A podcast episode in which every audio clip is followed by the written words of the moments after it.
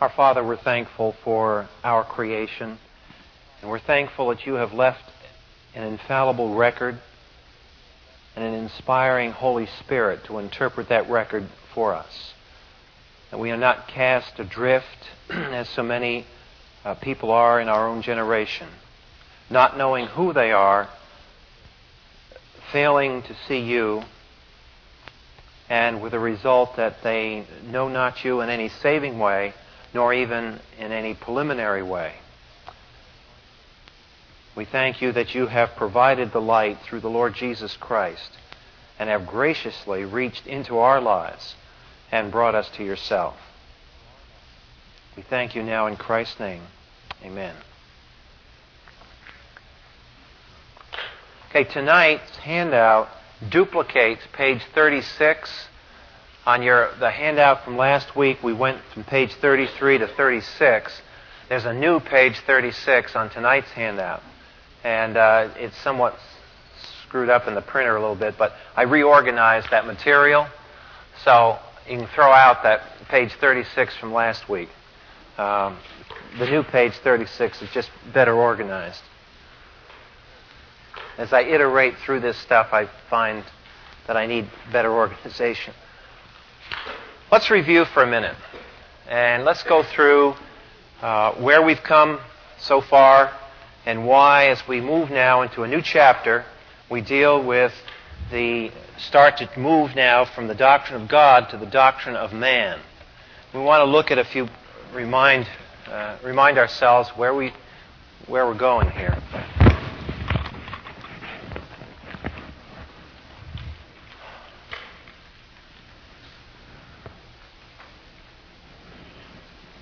We're still on the creation event, and we have looked at the doctrine of God, and now we're going to look at the doctrine of man. Tonight, and two weeks from tonight, and then after that, we're going to deal with the doctrine of nature. So, we spent a long time going through the implications of the first two chapters of Genesis. Remember, that's all we're working with, just the first two chapters of Genesis. And what we've, what we've drawn out here is, is the implications. And this is why you can't study the Bible at high speed in this area. There's a lot of implications that carry over into every area of life. And it's back here in Genesis with the creation event that a lot of that material is, is put forward. We've looked at this diagram a number of times, but we're going to look at it again tonight because we want to review the two positions that are possible. There's not 108 religions out there, folks. There's only basically two. There's the result of the fallen fleshly mind at work, and there's the result of God the Holy Spirit's intervention into history. And we showed from the very first night, very first couple of weeks, that if you look at the objective historical evidence of the Bible, you come up with the ex nihilo creator. If you look at the contemporary literature to the Bible, all through the ancient Near East, you have this doc- doctrine of the continuity of being. It's not, we're not making this up. This is just what is there. And when you look at the record, uh, you see that this same doctrine of the continuity of being occurs not only in ancient myths, uh, it was developed with great finesse in Eastern religions centuries and centuries before the West. You have Western philosophy tending now toward that direction as the West goes back to what the East dealt, uh, built up. And you have uh, modern theology largely going that way. So, a line here are the vast majority of people on the planet. The small minority believe this way. And we said that historically, you can go back to early primitive monotheism. Missionaries occasionally encounter this primitive monotheism in tribes where they, their mission boards send them in. And these tribes, uh, we gave you some examples, how they have uh, a memory of a high God that disappeared, that something happened, they no longer have fellowship with this high God. Uh, many of them have a story of the fall. A man and a woman. Sometimes it's uh, drinking uh, grape juice or it's uh, eating rice or something, but a story of the fall. And they often remember the flood. And that is just memories of Genesis 1 to 10. Ancient Israel, of course, the Bible, and today the fundamentalists and those who are uh, basically still orthodox in theology. Well, we, have looked now at these two positions, and we said that when the Bible presents God, the Bible always presents him as the creator. And we have to see there are a number of implications with that. So we've said when we study God, we look at him as he has revealed himself, we always have to think about who he is and what he's like. And we say that he is omniscient, uh, omnipresent, omnipotent, that he never changes, he's immutable, he's eternal. We say that he is sovereign, that he's holy, that he is love, and we've said that he is all knowing or omniscient. And there are many other ways of describing his character. These aren't the only ways. These are just a selected minimum list of attributes of God to think about. We said last time and the time before that the ones on the left side are so called the incommunicable attributes. The ones on the right side are the communicable. And Mike Watts raised a question last week, and it was a good question. Well, why do you call them? Why is there this difference? Why, why do you mean by the incommunicable attributes? It doesn't mean we can't communicate them. It just means that the ones on the left side here are attributes that are less like people, are less personal. And the attributes on the right side are more personal. That will come to the fore as we move now into man. So we, have looked at these attributes, and I deliberately drew the diagram tonight without the universe there, just God. And the reason I did that is to remind us that all of these attributes are wholly independent of the universe. God is in no way dependent upon the universe. He does not develop. God does not change his character. He does not become more self conscious of himself because he creates. There's not a cosmic improvement in God's person. God is self contained, independent, and is not in any way, shape, or form dependent upon the universe. Fundamental lesson. And that's why we say God is ex nihilo. We don't just mean that He created out of nothing, we also mean that He is dependent upon nothing outside of Himself. So, having said that, now we introduce the creation. And we say, God at a point created the universe. Now we have an addition to the picture. But we still maintain the fact that what has now happened with the creation of the universe, that is fundamentally different from God. There's the creator creature distinction. That creator creature distinction is what separates biblical faith from paganism. It is that presence of the creator creature distinction that snaps the continuity of being. It breaks it apart. It prevents it. It's an impediment. It's a wall. And you can't be crossed. There's no half God, half man. People try to do that. And in the history of the Bible, the, the writers of the Bible try to, to protect us from that. The book of Colossians was written against the tendency in the early centuries to do that. So there's always been these little creeping heresies, even in Christian circles, that want to make the crossover between the creator creature distinction. Those of you who came Sunday heard the testimony of Scott McKinney about Mormonism. Mormonism does this. Their fundamental definition of God goes like, and the, the quote that I have in there is, as man is, God once was. And as God, uh, as, as, as God is, man one day shall be. And it's a complete progression. It's the continuity of being. It's the old reappearance once again of the centuries old paganism. It just occurs and pops up in different forms, shapes, and places. You just have to recognize it when it pops up.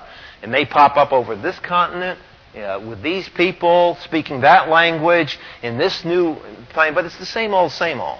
It's the same old story. And it has the same old weaknesses. So tonight, we are going to move to the next big distinction. This again is a distinction that flies in the face of the majority opinion. This is a distinction that cuts us apart as Bible believing people from our culture. And that is the distinction between man and nature. That is a distinction that is denied, fundamentally denied by evolution. Man is a continuum with the primate. There's no difference. Let me illustrate what we're talking about here. Let's imagine the following scenario. You are on an expedition to a, a foreign land, and you've had, heard reports that there are these animals, two legged animals out here that attack and kill people.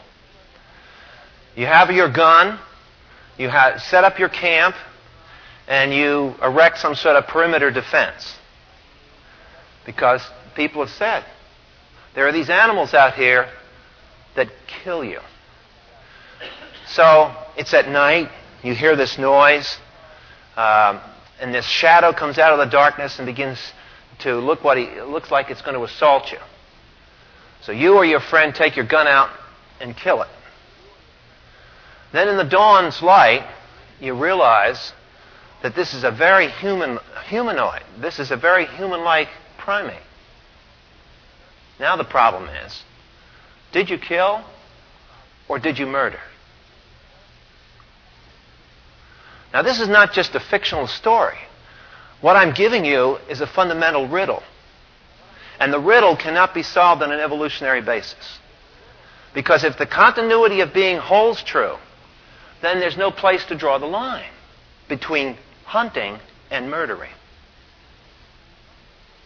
And this is exactly why, in recent weeks, we've seen this bizarre conference in, uh, I think it was in California. It's got to be in California. That's where all the weird stuff happens. Um, eh, probably in San Francisco. But the point is that they have this conference where world renowned biologists are coming and very seriously proposing to the United Nations that human rights be extended to certain high level primates on the basis of the fact that their DNA is only 90, it's 97% like ours. You see, the logic flows. We're not talking about some bizarre religious doctrine here.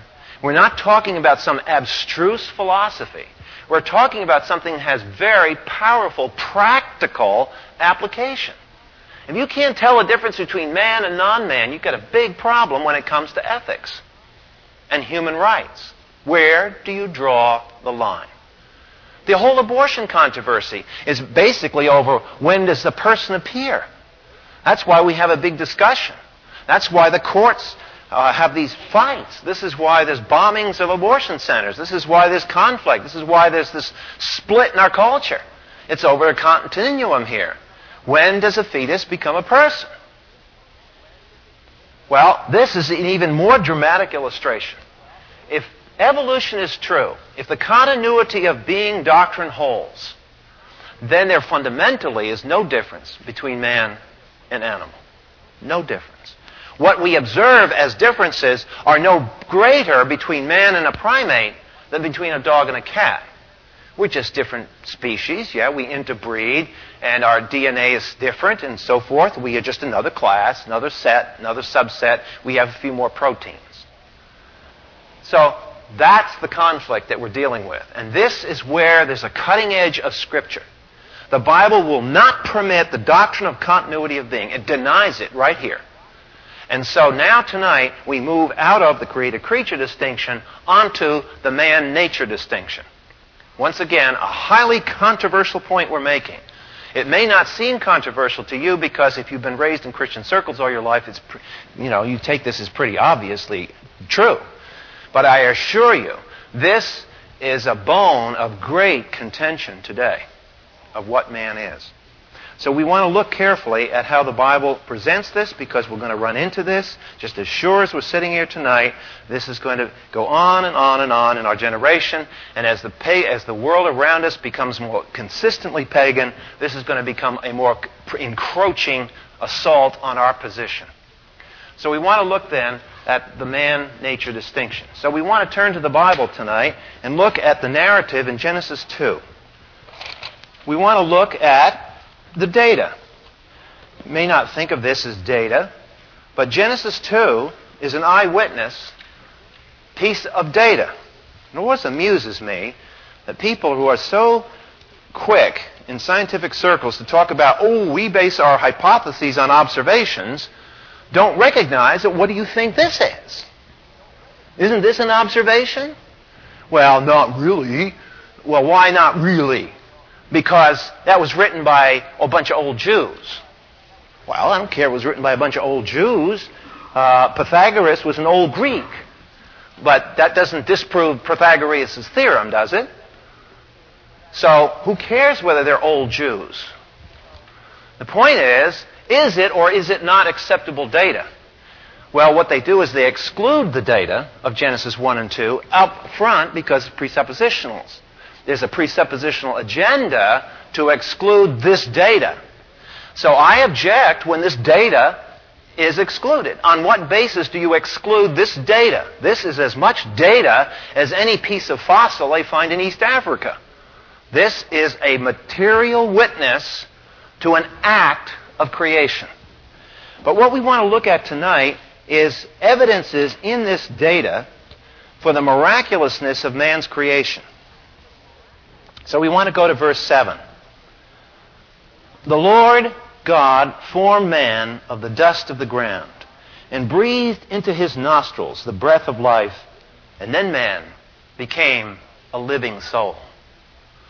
Now let's look at the formula because this formula explains a lot about the biblical nature of man. Just a simple observation, nothing profound. Let's draw it as an equation. What came first, body or spirit? God made the body. So, we have body. Then what did God do after He literally formed the body? He gave CPR. He breathed into the nostrils. So, we have breath or human spirit. And then what is it called after those two combine? A living soul. Now, just a few tips on these vocabulary terms. We are used to thinking in terms of S O U L, this third term in the list. We're used to thinking of that in Greek terms. The Greeks use this word for the immaterial part of man. But the Jews didn't do it that way. The word soul is much looser in Hebrew and can include, it's just like we use the word person. So and so in the person. Uh, or the, the blood, the uh, soul is in the body, or the blood is in the soul, uh, so forth. Those expressions. It shows you that they had a physical idea in their head when they were using this word for soul. So be careful. Don't get too too uh, Greek about how you define these words. So you have the body God's made. That's simple observation. We're, we're looking at a picture of God. He's forming the man of the dust of the ground. He breathes into his nostrils the breath of life, and now he becomes a living soul. But that, the, the text doesn't end there. There are more observations in this data. So let's go down to verse 15. And the Lord God took the man and put him into the Garden of Eden to dress it and to keep it. And the Lord God commanded the man, saying, Of every tree and so forth and so forth uh, the tree of the knowledge of good and evil, and shalt not eat thereof. He gives him the command. He gives him the test. He gives him the warning at the end of verse 17. On the day that you eat, mark my words, you're going to die. Then in verse 18, the Lord says, It is not good that the man should be alone. I will make him a help suited or meted suited for him.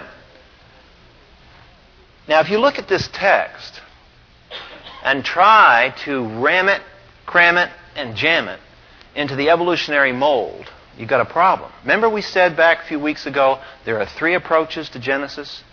Remember what we said? There's the capitulation approach. The liberals say, oh, yeah, it, it, we believe it's all literal. We just don't believe it's true. At least they're honest to the text. Then there's the accommodationists. And the accommodationists are, and, and many of them godly people, that want to somehow get the Bible together with modern science. The problem is, modern science is a moving target. So you're going to get the Bible together with it. You're going to have to change it every decade. So there's the accommodationist, and then there's the counterattack strategy that's largely cropped up in the 20th century as a result of failures in our apologetic tactics of the 19th century, saying we can't really get these things together. The liberals really are right, in one sense, that the Bible is so far apart from cosmology that it's helpless to try to join them together.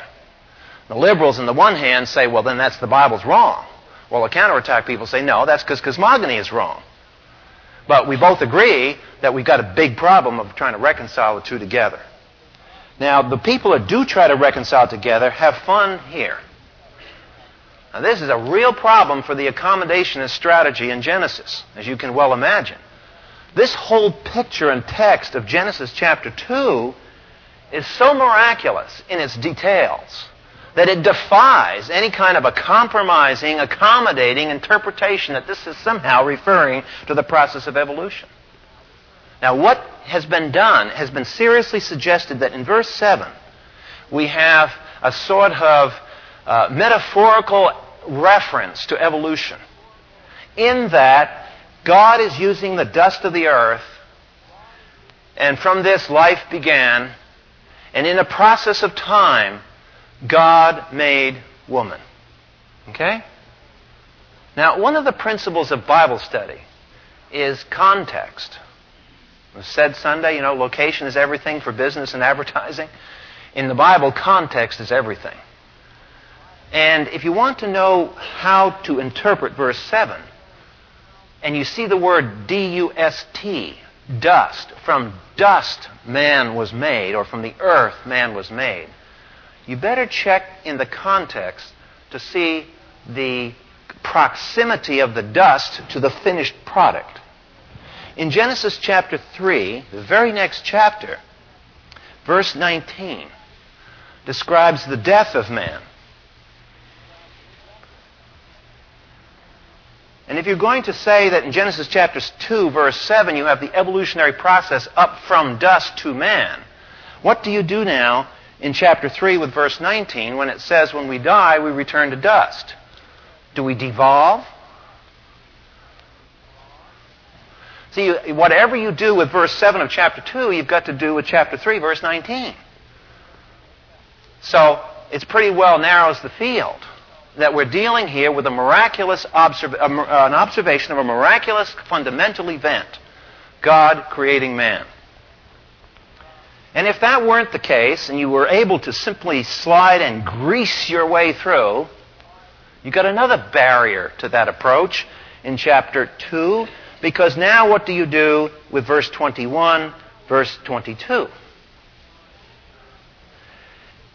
And the Lord God caused a deep sleep to fall upon Adam, and he slept. And he took out one of his ribs and closed up the flesh instead thereof. A medical doctor once said that's the first anesthesia administered in history for surgery. And the rib which the Lord God had taken from man made he a woman and brought her to the man. Now, I challenge you to mix that one with an evolutionary process. You see, it's just foolish. The accommodationist strategy doesn't work. The liberals saw this a hundred years ago, and they were telling us, you guys are wrong. Why don't you just throw out the Bible? Well, no you were right. The observation was right. It's just you're trying to you're trying to stretch something that won't stretch. Now, the fact is that when you interpret the Old Testament, another aid to Bible study is find out how the New Testament authors interpreted that passage. And uh, uh, here's how you can do that. In some of your study Bibles, you'll see references in the margin to New Testament. Sometimes it's just the subject. But look those references up if you don't have any other tool. Check those little marginal references because they will lead you to New Testament authors that are talking about that passage. So go to the New Testament authors and find out how they viewed the passage and learn from them how to interpret. So we'll do that tonight. Let's turn to 1 Corinthians chapter 11.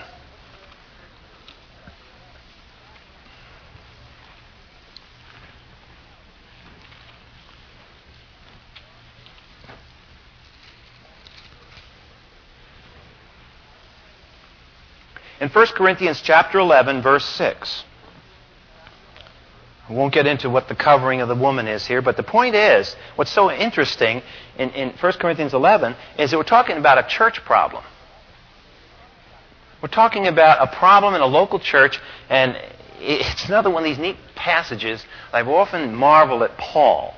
He's the sort of guy, and I, have said this so many times, but it just keeps coming to my mind. He is the kind of guy that you couldn't talk about toothpaste without getting in some sort of a big theological issue. And he's talking about some social little thing going on in the congregation, and now he starts pulling up Genesis and creation. And look how he does it. He says in verse 7 Man indeed ought not to cover his head, for as much as he is the image and glory of God, but the woman is the glory of the man, for the man is not out of the woman, but the woman out of the man. Neither was the man created for the woman, but the woman for the man. Now, wouldn't you, if you just read verse 8 and 9 there, how do you think that Paul is interpreting Genesis 2? Not some long process some instantaneous process. Was Adam supposed to hang around for a million years until his wife shows up? Doesn't work. So, and we I also refer in the notes to 1 Timothy 2. That's another passage. Anyway, sufficient to the point that we have a miraculous piece of observation going on here. Now let's go back to Genesis 2.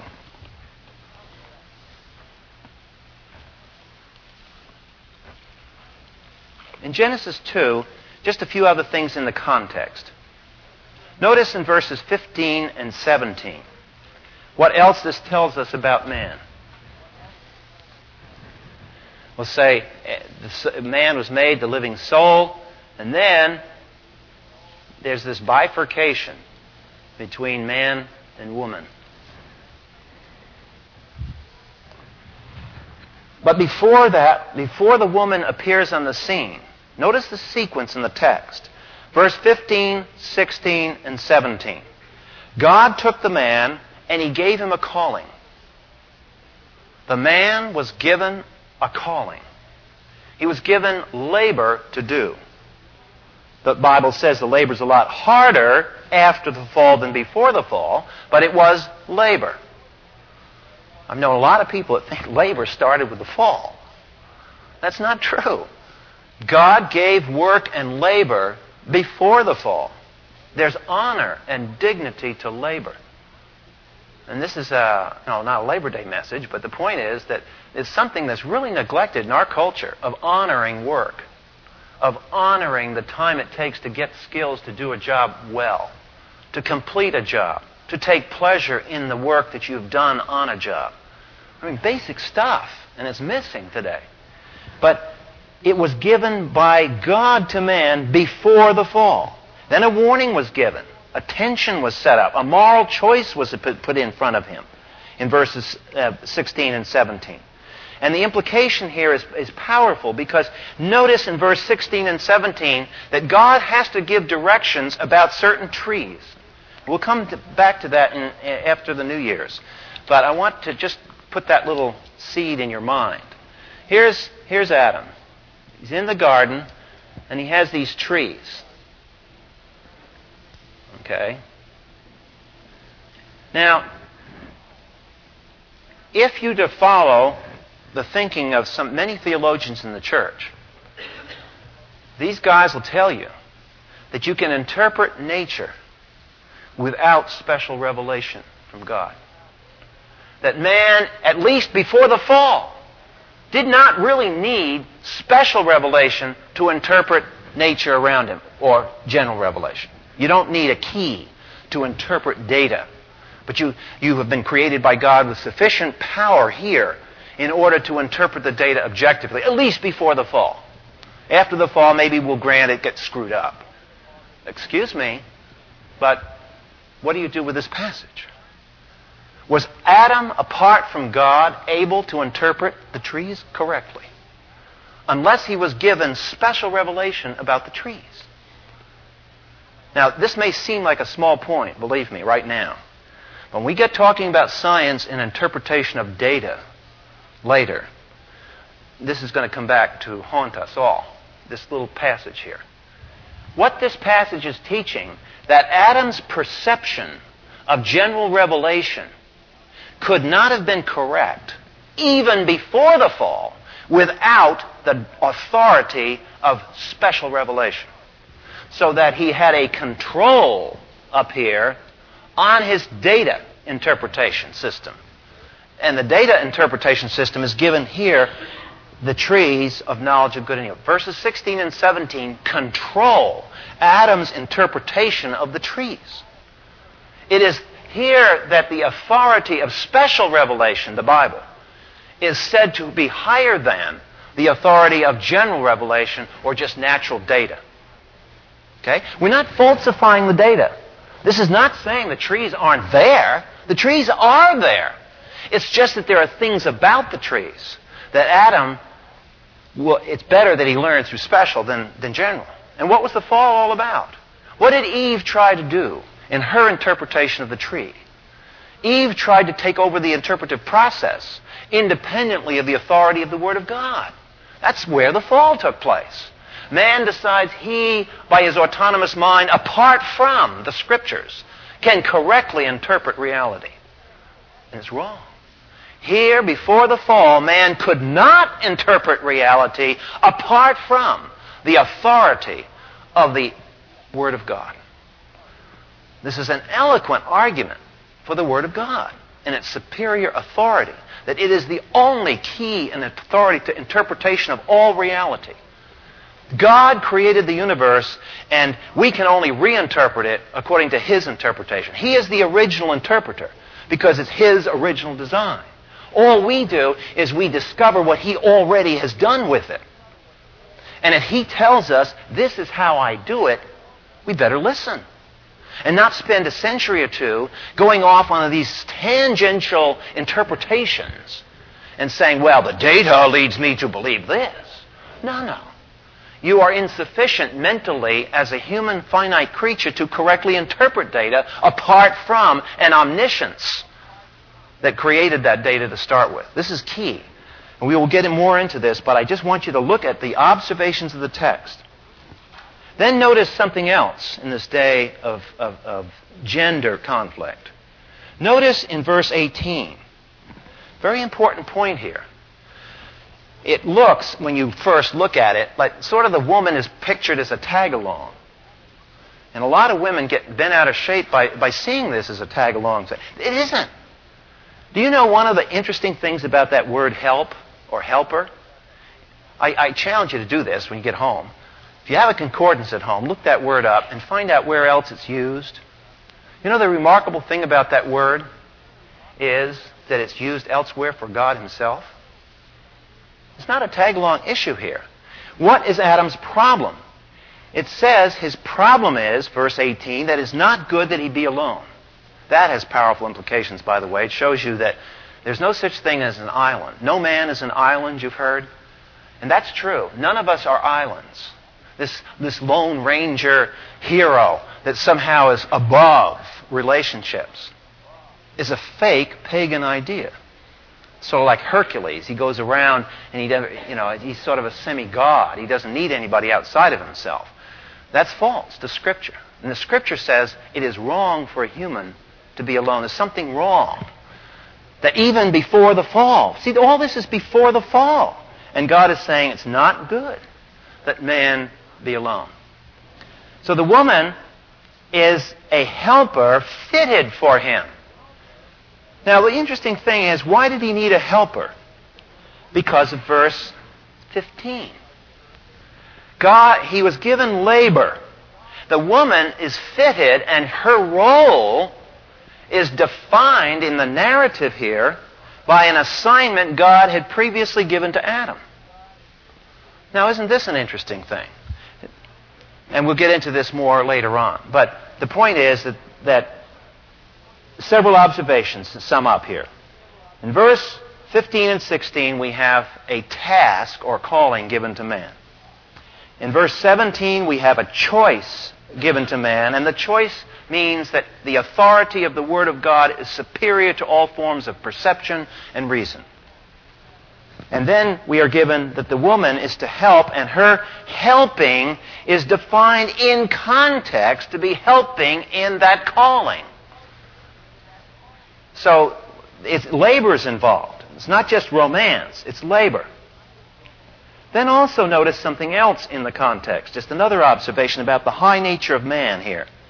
In verse 23 and 24, actually verse 23, in the original language, that's poetry. And it's considered by most scholars to actually be sung poetry. That is a song. It's the first song ever recorded in history. Adam sings when his wife is brought to him.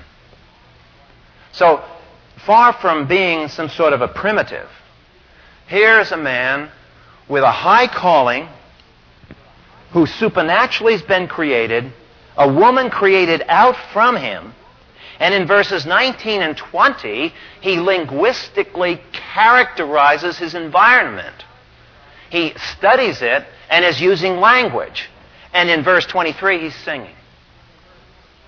Such a high view of man, right from T sub zero. No evolutionary precursor here. No development here. This is man as he was instantly created, was already in, in charge of all these capacities. A marvelous high view of man. Okay. Uh, one other observation. Back in chapter 1, verse 27. When God made man and he defined the imaging, notice how he defined it in terms of the sexual differentiation. Verse 27. In the image of God created he him, male and female he created them. In other words, the imaging, the imagehood of God is not masculine alone. It is both the male and the feminine side together that are called the image of God. So all these are observations in the narrative. Now we want to come in our notes to the design of man, and I've got four points under that design of man. We will get through only three of them tonight, but um, well, we might get into the fourth one a little bit. But the fourth one is very powerful, and I spent a lot of time in the handout for tonight developing that fourth one because that's critical to a lot of what flows. Now, as we go into the design of man, what we're doing is we're drawing conclusions from the text, from this narrative, in the light of the following chapters of the Bible. Now, here's what I want you to see. As a Christian, here's one of the things that will rejoice your soul. It'll develop your faith and make you stronger spiritually. If you can see the ma- majesty of our God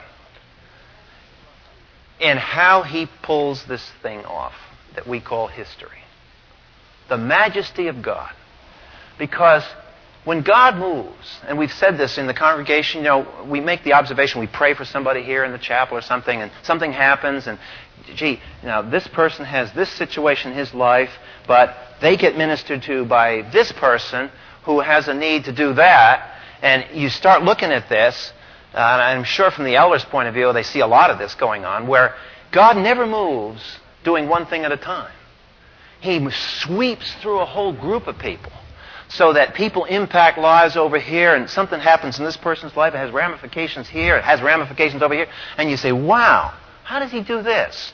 I have often wondered, how does he set up the situation? It's always been intriguing to me. I always think of like a chess game. And I went like I'm a piece on it. And I went, dude, I never felt being moved. And I know the other people didn't feel like being moved, but it looks like he has a wonderful chess game going on. And the more you see of it, the more you glorify God because you're seeing there's a pattern and a purpose to life. It is not chaos out there. Well, one of the things we want to look for is in the design of man. What we're doing, going back to the review here, we're saying that we're looking now at the man nature difference. And what we want to look at how that man nature difference impacts history. In other words, this little passage we just got through observing has profound implications about how God is going to work century after century after century, all the way up to our own time and on into eternity. Now, I will read that paragraph because I want to read a quote at this point. So if you'll follow with me in your, in your uh, notes, and I'll, t- I'll show you where to, to uh, emphasize things and where to um, maybe put some asterisks. All right, the first point on the unique design of man. This is the answer to the modern psychologist's problem of self image. Now, if you want a self image, here's where it is prior to the fall. This is the image of man. Here is what man is all about. Now, how anybody who perceives this in the, in the least way, in the fractional way, can think that he's just a little piece of debris. You can't. And that's why I want to encourage you that we're not debris.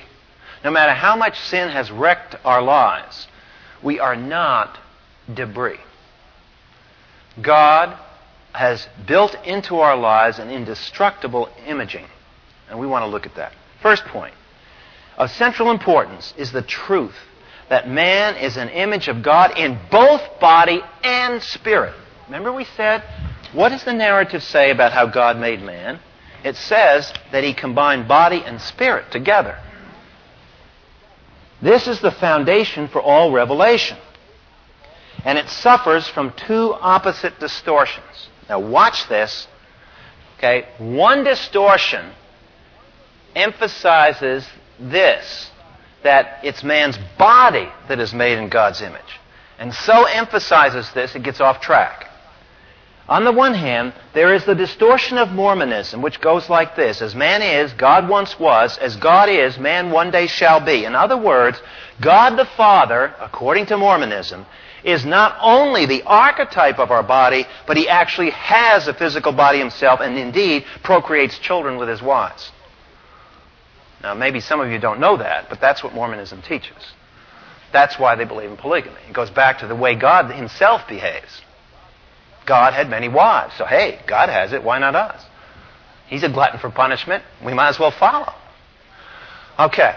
So, the point is that we have a emphasis now on the body, an overemphasis where now Mormonism says that gods, plural, have bodies. That Adam, in fact, was God the Father. Brigham Young, um, not Brigham Young, but yes, Brigham Young said that at one point. On the other hand, to avoid idolatry, Christians usually restrict the image to the immaterial part of man, leaving it un- unrelated to the form of our body. So we have every reaction begets a counter reaction.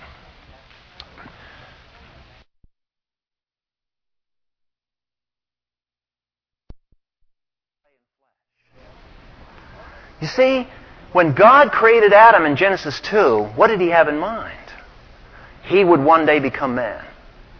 Isn't that powerful? Think of that. This isn't a primate who lost his banana. This is a creature fashioned in a special way because God would have to become that creature in the incarnation of Christ. This is a high and lofty view of man, and this is why the Genesis narrative is not some accommodating little process of taking millions of years. It's a miraculous process, just like the incarnation was a miraculous process. How many million years did it take Mary to get pregnant? When God moves, He moves omnipotently and sovereignly. He doesn't need means. His word is the means. If he speaks, it is so. Okay, now, let's turn to the New Testament just briefly to see this connection. Turn just to that simple uh, thing. Uh, we think we covered it in church service not too long ago. John 14, 9. Now think about this body business. That the body was created so that the incarnation could occur. Now if you turn to John 14, 9,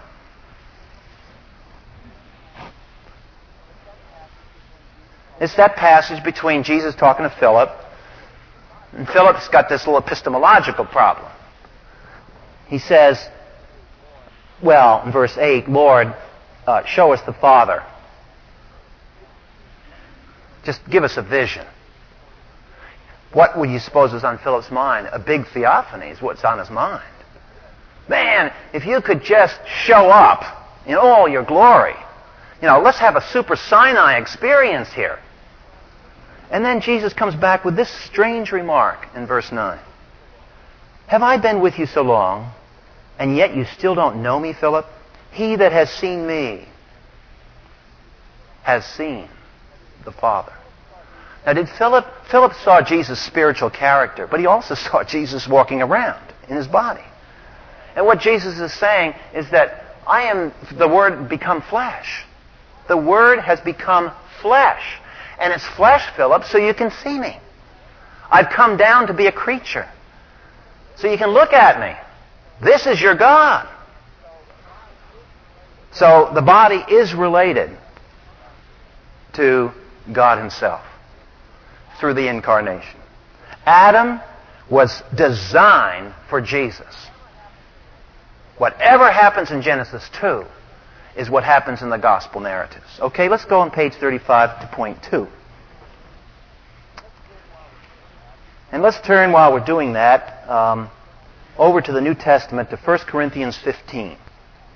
Because I'll, I'll, we won't get to 1 Corinthians 15 just for a minute here, but just turn so we'll be there when we have to get there. The second thing that we want to say, besides the fact we've already said in the design of the man, here's man's design. We said that the image of God, the image of God is related to body and spirit together. Now we're saying something else. Point number two, coming out of those narratives. What did God tell Adam to do? He gave Adam and Eve a commission that they should dominate the earth, have dominion over the earth, subdue it, rule it. That's the mandate given to man and woman. Now, what part of the earth is closest to us? In fact, what's Adam's name? Adam means red. It's the same Hebrew word from Edom, red. And it's red because it was red of the earth. Adam was presumably what we would call, say, a, a brownish type person because he's, he's brown and brown and reddish color. And that's what his name was. That's why he's called Adam. And this is, of course, the, the, the Caucasian authors and painters down through history has always presented Adam and Eve as white. And that really is not true because his name betrays that. He's not white, he's dark skinned. All right, so Adam then is created. And he is told to subdue the earth. But his body is the earth nearest. What was Adam made out of? Dust, his body. So what part of the earth does he first rule? Think of a little baby now. You see these little babies? You know, I was there when, I remember one day, I was watching my first son. And I just happened to be at that brilliant moment when he discovered that his fingers were his. And you know, babies after a while, they kind of flop around. And then if you, every once, you'll get a point, I forgot how many months old he was, but all of a sudden they'll start saying, huh, look at that. That moves when I want it to move. And it's a big discovery because they suddenly have discovered something tremendous. They're, they're developing their identity. They're beginning to rule. They're beginning to conceive. They've become self-conscious now. So we rule out from our own body into the world around us. Angels don't have this. Angels don't have bodies. They can incorporate themselves temporarily, but only we are these strange things that God has made that are both material and immaterial. And He has told us that we, not the angels, we are to rule the earth. And we begin by ruling our own flesh. And see, sin causes the flesh to rebel. That's why the thorns and the thistles. And in a deeper sense, that's why Romans 7, we talk about the flesh rebels. Sure it does. Because we rebel against God. Well, in, on page 35, one of the medieval theologians put it this way, and I think this is so neat that I had just had to give you this quote. The spirit was created for God's sake, the body for the spirit's sake, and the world for the body's sake, so that the spirit might be subject to God, the body to the spirit, and the world to the body. That last clause, the world to the body, is the rule of man. That is the dominion of man. Don't ever let an unbeliever tell you that because you are a Christian, that you hold to some little uh, mimicky, sad sack, passive view of man. Oh no. Man is the Lord of the earth. Literally. Man is Lord as long as you keep the L small. That is the foundation of man. Now, in 1 Corinthians 15, to show you how powerful that is, once again, all of these designs back in the garden have eternal repercussions.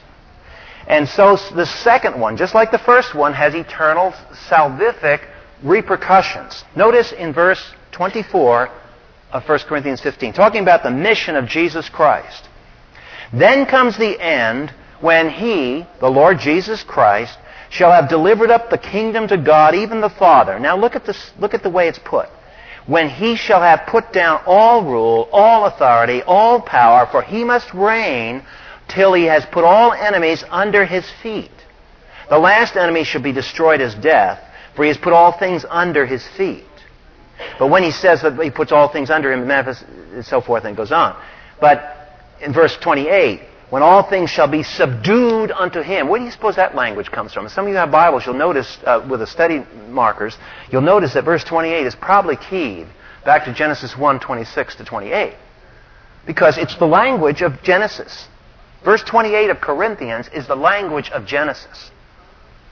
Now, do any of you see, uh, um, do you sense what's going on here in this passage? Do you see what's happening? That this is the final domination, the completion of the plan of salvation by Jesus Christ, and he is doing what was assigned to Adam in a vaster way here in this text. It is so similar to Adam's mandate that it uses the very language from Genesis 1 to describe that ultimate dominion of Jesus. Now, why then you, well, let me, let me go back. This is why Jesus, another name that is given to him in the Bible we don't normally think too much of, is the Son of Man. Literally, what it means is Jesus is the son of Adam. What does that mean? He does and lives out and is successful at pulling off what Adam was assigned to do. Adam, before the fall, the fall messed everything up. The earth rebels. The whole thing goes to pot. But, but, just as the, as death entered through man, by one man came death, by one man death will be suppressed and destroyed and erased forever. Man is the central actor, so that Jesus, the Word becomes incarnate, and this lordship of man under God's lordship extends out to conquer. It's a wonderful, almost imperial view of man a very lofty and high view. And of course, we, we can, uh, pay, bottom of page 35, I give you some more references. 1 Corinthians 6, uh, those of you who are not familiar with that passage, that's a passage which shows that men shall judge angels. Not only are men, are, are we to judge the earth now, but our dominion is extended in eternity to include angels. And in Romans 8, of course, you know that passage where nature is just waiting. Waiting for what? To be redeemed waiting for man to assume his rightful place again. And the man that will lead the conquest is the Word incarnate, Jesus Christ. Jesus' mission is but a fulfillment of this Adamic dominion. So again, the Genesis text is so important because it goes all the way to Revelation in its implications. It, everything is set here. The mold is fashioned. And everything is put together so that it all flows. Now, on page 36, which we had, we are running out of time tonight, so I'll be only very brief. Um, on point number three, and I'm doing point number three because next time I want to do point number four, and point number four is a real ripper. This one involves a lot of material, a lot of very important material. We're not going to touch it tonight, but I do want to get point three down on page 36. I spent a lot of time at the beginning of this hour going through the narrative and showing you how Eve was created out of Adam. And I said that that's one of the features of this narrative data that refutes any accommodationist strategy. There's something supernatural going on here. You know, the Bible says God made animals male and female. But why didn't he make man that way? He didn't, right, uh, he made him ultimately that way. But the Bible tells us that when he made that first body, it encapsulated the male and the female. They were together. They were in one flesh. in that one body.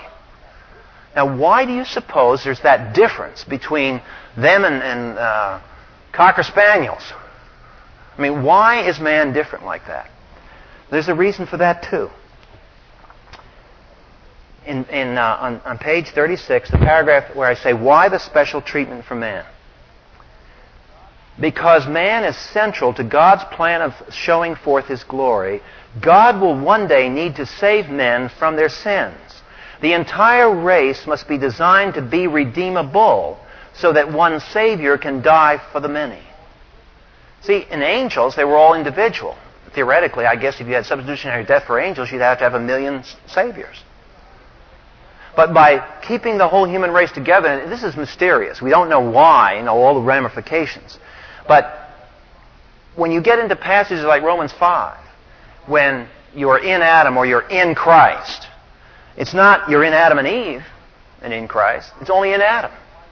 In Romans 5, it says, by one man sin came into the world. It doesn't say by two people. So there's this, this solidarity to the race. Now, that solidarity apparently has something to do with making the human race savable so that the entire plan of salvation can occur. And Jesus can die and somehow render salvation corporately to humanity. Because Adam is the representative. And he can be the representative because literally from him all else came. Looked at maybe in scientific language today, the DNA of everyone comes out of that one body, not two. There were not two genes, two sets of genes that combined. It was only one set of genes that were split. And that was the beginning. And so from that, every human being, all of our tissue here tonight, sitting, if we could get little microscopes and look at it, we are looking at, the, at what was there in that one body. Every race, every sex, every different person was all wrapped up in that body that God made in Genesis 2. Racial solidarity. And it's a peculiar thing in Scripture, and you can kiss it off as a fairy story, as people do, and say a tut, tut, tut, a condescending little attitude. Or you can accept it for what it is an observation of the way it was created, that when God did this amazing thing in Genesis 2, He had a lot of things in mind. He wasn't randomly doing this. Well, I'm bored today, so let's play. That's not the way God started the creation. He said, I will glorify myself on through the ages into eternity. And I begin chapter 1 here. Very efficient. God doesn't do one thing, He does many things when He does one thing. Well, next time after the New Year's, we're going to deal with the fourth one, where we get into the lively side of man, the spiritual side. So if you think that the first part was rather amazing, wait till we get to the spiritual side of man. Father, we thank you for who you are. That when we worship you, we worship one who is incomprehensible, who is wonderful.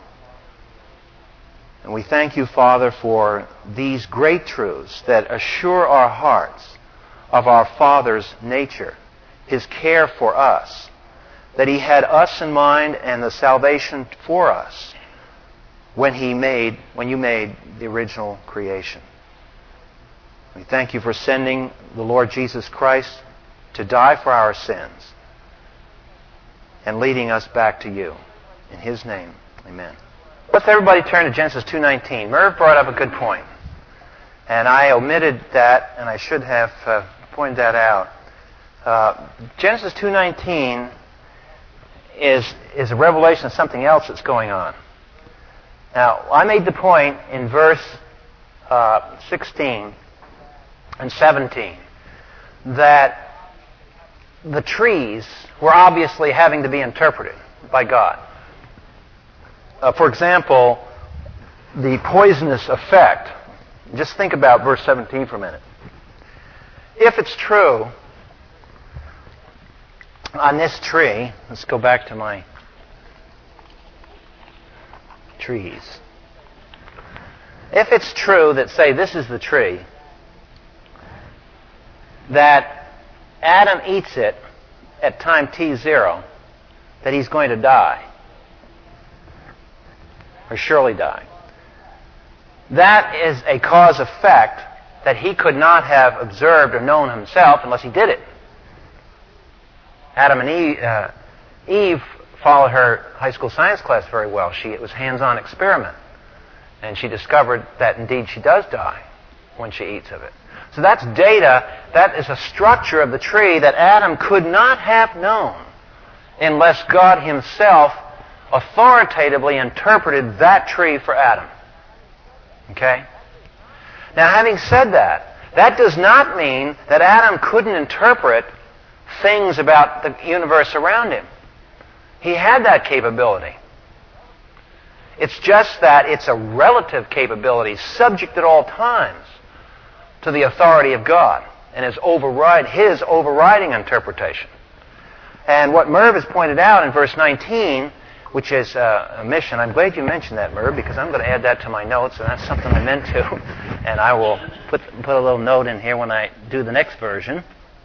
Uh, that is a very fundamental verse, verse 19. Because what that tells you is that man is given the freedom to create. You'll notice in verse 19. Notice the little phrase, he brought the, the animals to Adam to see what he would call them. And whatsoever Adam called them, that was the name thereof. God allows this area of where men can be creative. Now, well, let's diagram this as a circle, as a series of concentric circles. God has certain requirements for our lives. That would be Genesis 2. Um, it, verse uh, 16. And that would illustrate the do's and the don'ts of Scripture, where God says, you do this, I expect you to do that, I don't expect you to do this, blah, blah, blah. It's black and white. You know exactly what's going on. There's directions. But now, we also have areas that He wants us to do things, and He is not going to tell us how to do it. Now, every once in a while, you get some people that get so hyper spiritual, they're going to talk to God about what kind of color tie they're going to put on in the morning. And what this is basically saying is, I'm not going to tell you what kind of colored tie to put on in the morning. You do it. See, there's room for this choice and creativity. And God doesn't interfere with that. Verse 19 is an authorization to be creative. But in the context, who is it that's bringing the animals to him? And why are the animals being brought to him? Because God has something that he wants Adam to discover for himself. And verse 19 shows us something about our, our Christian life, too. That he brings circumstances that, in one sense, he could have told us about. But he brings them into our lives that we learn on our own, as it were. Now, why do you suppose he does that? It's very interesting. He, he has a high view of us in that he expects us to learn from things. And he is not going to tell us everything. In fact, there's a passage in Proverbs that says, um, it is God, it is up to the king, or it's up to God to hide things, it's up to the king to find them out. And, and it's a, the idea that there's hiddenness in the creation and in life. That he brings these things to test our powers as dominion people. Whether or not we're going to perceive what he is really doing with us. That's why there's a whole core of literature in the Bible that's called wisdom literature. The, wisdom, the, the Hebrew canon is divided into Torah, prophets, and Nevi'im. The, prophet, the, the law, the prophets, and the writings. And the writings are the wisdom part of Scripture. And the Hebrew canon is split in three parts. And all those wisdom parts are like Psalms and Proverbs, Ecclesiastes. And if you look at that, it's, uh, it's almost teaching by riddles as though God wants to stretch our minds and make us think and come to our conclusions. So, the answer is that there are these areas of the will of God. And there are, uh, there's, a, there's what we call, I, I say this with quotes, there's a free zone where we're free to do our thing. But it's freedom in the sense that ultimately it's under Him. He's setting up the situations, and we should submissive in our spirits be when we're looking uh, for this. Adam wasn't rebelling and, and calling the animals stupid names. At this point, his, his mind was not marred by the sin. And so he was very perceptive. I mean, as these creatures would come by, and the, the text is quite clear. When the creatures come by, he is able to look at them and size them up. So he had a brilliant mind at that point.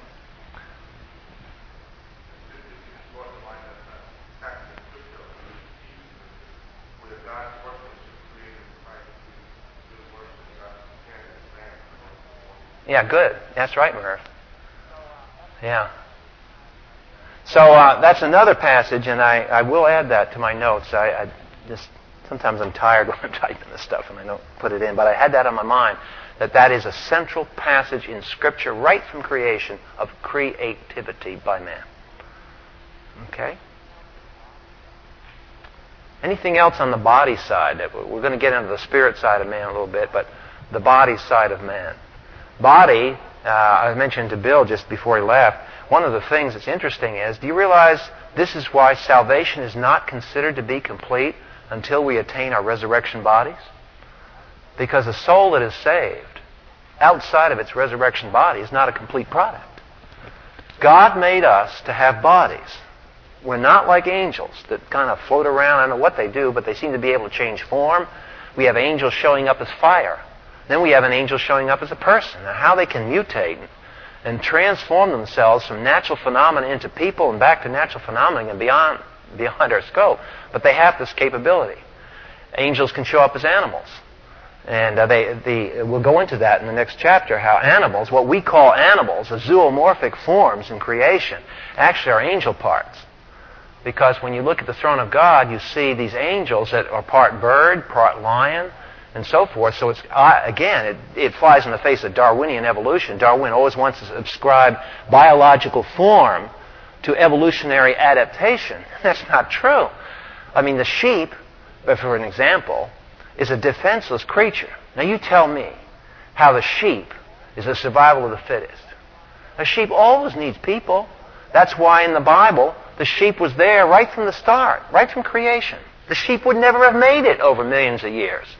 It's so dumb, stupid, and so incompetent to take care of itself.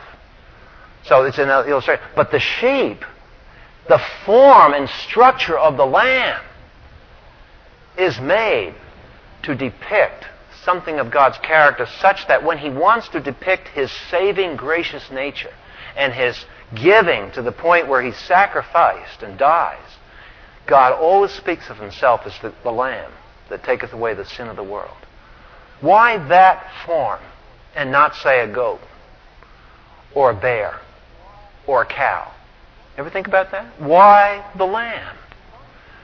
Because the lamb's function and form are allied to God's mind and His plans.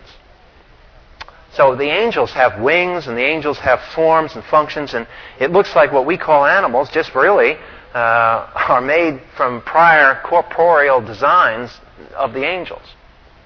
I always like I have a veterinarian son, and he, he loves to help animals out and operate on them and save them, break, fix their broken legs, and do all kinds of neat things. And I, I sometimes kid him about the fact that he's dealing with a bunch of angel parts, and he always looks at me with this funny look on his face. But yes, Glenn.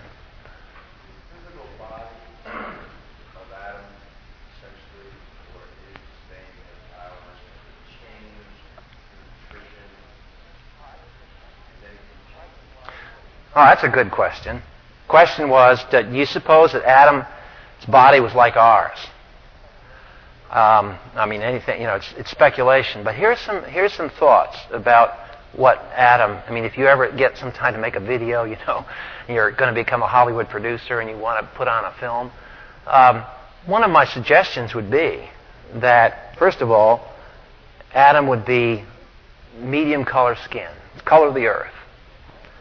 Second of all, remember that the antediluvian people, after the fall, were dying. But how long did they live? 900 some odd years. So I would take it from that that our bodies are pretty picayune.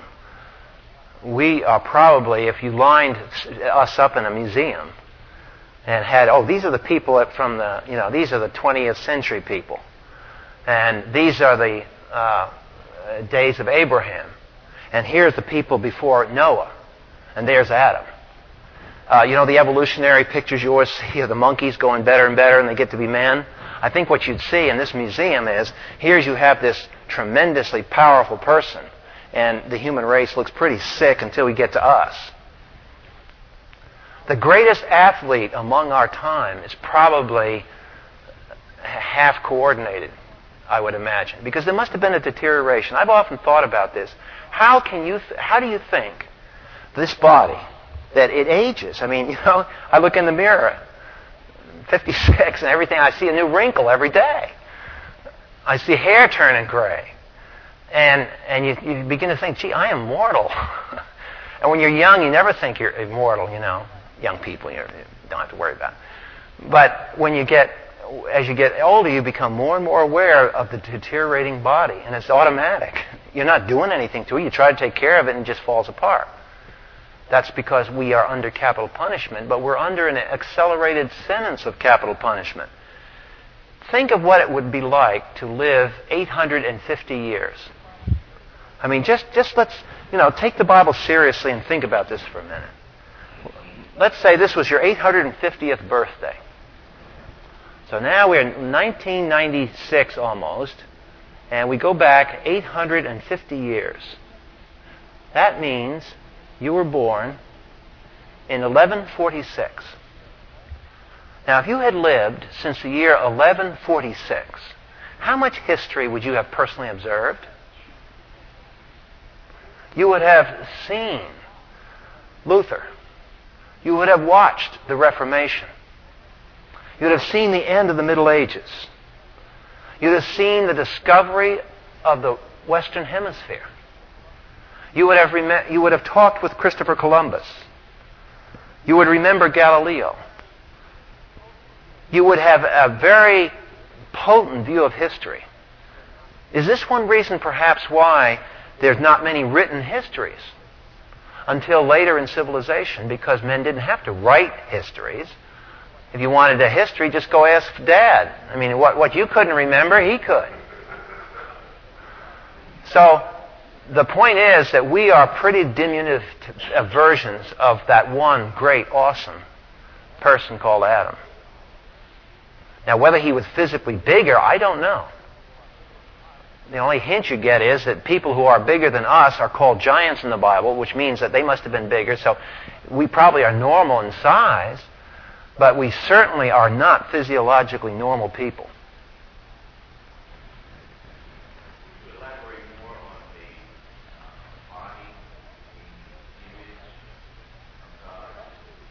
Okay. Okay, let, let me be careful here, too, to, to go back to that. The body is the image of God because we don't want to get too into, into worshiping the body. Uh, yes, go ahead, Debbie.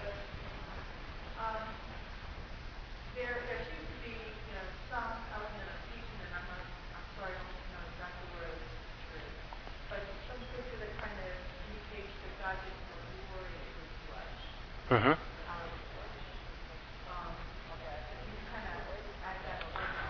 Okay, I think the way you have to approach the body is look how God handles it in salvation. God resurrects the body. Jesus rules with a body. In the book of Revelation, there he is. The lamb as it had been slain sits on the foundation. Jesus goes to Thomas. He says, My scars. Interesting that his resurrection body bears images of history. So our resurrection bodies are almost like they, are, they become kind of like incarnate records of our lives. Doesn't mean we have scars like Jesus necessarily, but nevertheless, the, bo- the, the, the body exists, and it's not just a corporeal spirit. It's not just a corporeal spirit. The problem with us when we talk about the flesh is we're always talking about the fallen flesh. The flesh as it now exists after the fall. Mortal flesh. But let's be careful. Jesus had flesh too, and yet he is said to be sinless. And it was his body that was sacrificed on the cross. He, as God, was also sacrificed, but his body was sacrificed. So the body is worth something. And Jesus, uh, we'll get into this when we get into chapter 4 on, on evil and death, but one of the things that we want to be careful of, and I'll give you kind of a foreview of, of the dying of the body, and now we'll get back to the body itself. If Adam would have died apart from the fall, if death were a natural process for man, then the death sentence in Genesis 2 would be wholly spiritual and not physical, too. Okay? Also, if death is a mere natural process, biologically, then Jesus' death on the cross was not a substitutionary death, it was merely a premature death. Jesus prematurely died, say, at age 35, instead of dying what he would have died at 75 or 80. That's not true. Jesus said, I give my life. So apparently Jesus in his body was ultimate, could have been immortal had he not given his body to the cross. Jesus had no sin in his flesh. So flesh is not necessarily evil. Paul says, I mean, Jesus says when he's trying to teach Thomas about the difference between your bodies, these mortal things we walk around in, and the resurrection body, remember he says, uh, flesh and blood but then he talks about his resurrection body and says, flesh and bones I have. So there's some sort of resurrection flesh that takes up space, is able to go through walls, is able to appear and disappear, but nevertheless is flesh that eats. Jesus was eating in his resurrection body. And you know in communion service, one of the passages that pastors will often say, what does Jesus say? I will not drink of this until I come again. What is he talking about? Drinking. So he's saying, when I come again, I will drink. I will celebrate communion forever and ever. Well, he has a body. It's consuming something. So, so to come back, bottom line is the doctrine of the resurrection of the body sanctifies the value of the body. The body is not simply discarded. Salvation is not complete until resurrection occurs and both the spirit and the body are saved together. Now, the body in the image of God. All we have to go on is that God says, I've made that living person in my image. And whenever God shows up in the Bible, it's never as an animal. And you may say, well, I'm being facetious. No, I'm not. Because throughout the world, gods appear in animal forms.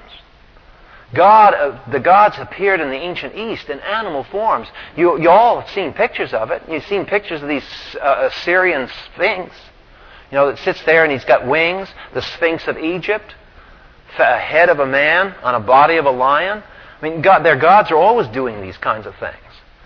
But when God of the Bible shows up, he never shows up as an animal.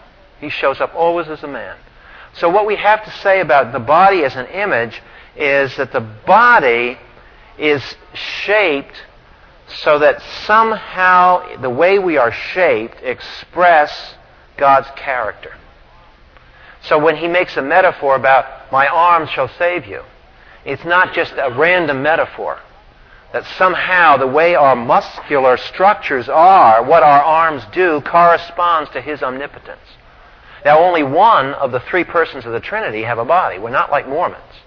Mormons believe that everybody has a body, Father and everyone else. No. Only the Word of God has, is incarnate. The Word became flesh. Same word, by the way, flesh. Didn't demean itself. And why this is so important is because there's always been a tendency, because the flesh in fallen form gives us so much problem, that we want to get rid of the flesh. And a lot of religions do this. They want to get rid of the flesh. They want to put down the flesh. Flesh is an impediment. Gnosticism did that, and they denied ultimately that Jesus had a body. I mean, there were people in the early church that were offended, profoundly offended, by the claim that the Word of God became flesh. Remember, John says, what does he say even with the Antichrist? The Antichrist denies what? That Christ has come in the flesh. Now, why is there such a harsh judgment against the denial of the flesh? It's because in the, uh, it's a heresy that says that the physical body as such is something wrong about it. There's something sinful about the human body. There is nothing sinful about the human body as such. God didn't make a sinful thing in the Garden of Eden. He made it with His own hands. He shaped it. Our shape as people, as the human being, was made by the craftsman not by evolution, by a craftsman who deliberately shaped it with his very hands. See, now I'm using hands. Um, Tertullian uses the word hands. So it's a mystery, uh, Bob. I, I don't know how to express it other than to balance the scriptures, we have to honor the shape of the body, but we don't worship the body. We don't uh, exalt it like that. But we certainly do come hard against the idea that the body is a useless appendage. It's incidental to life. No, it isn't. Okay, anything else? We're kind of running a little late. Okay, let's cut it off tonight, and we'll see you in two weeks after New Year's, okay?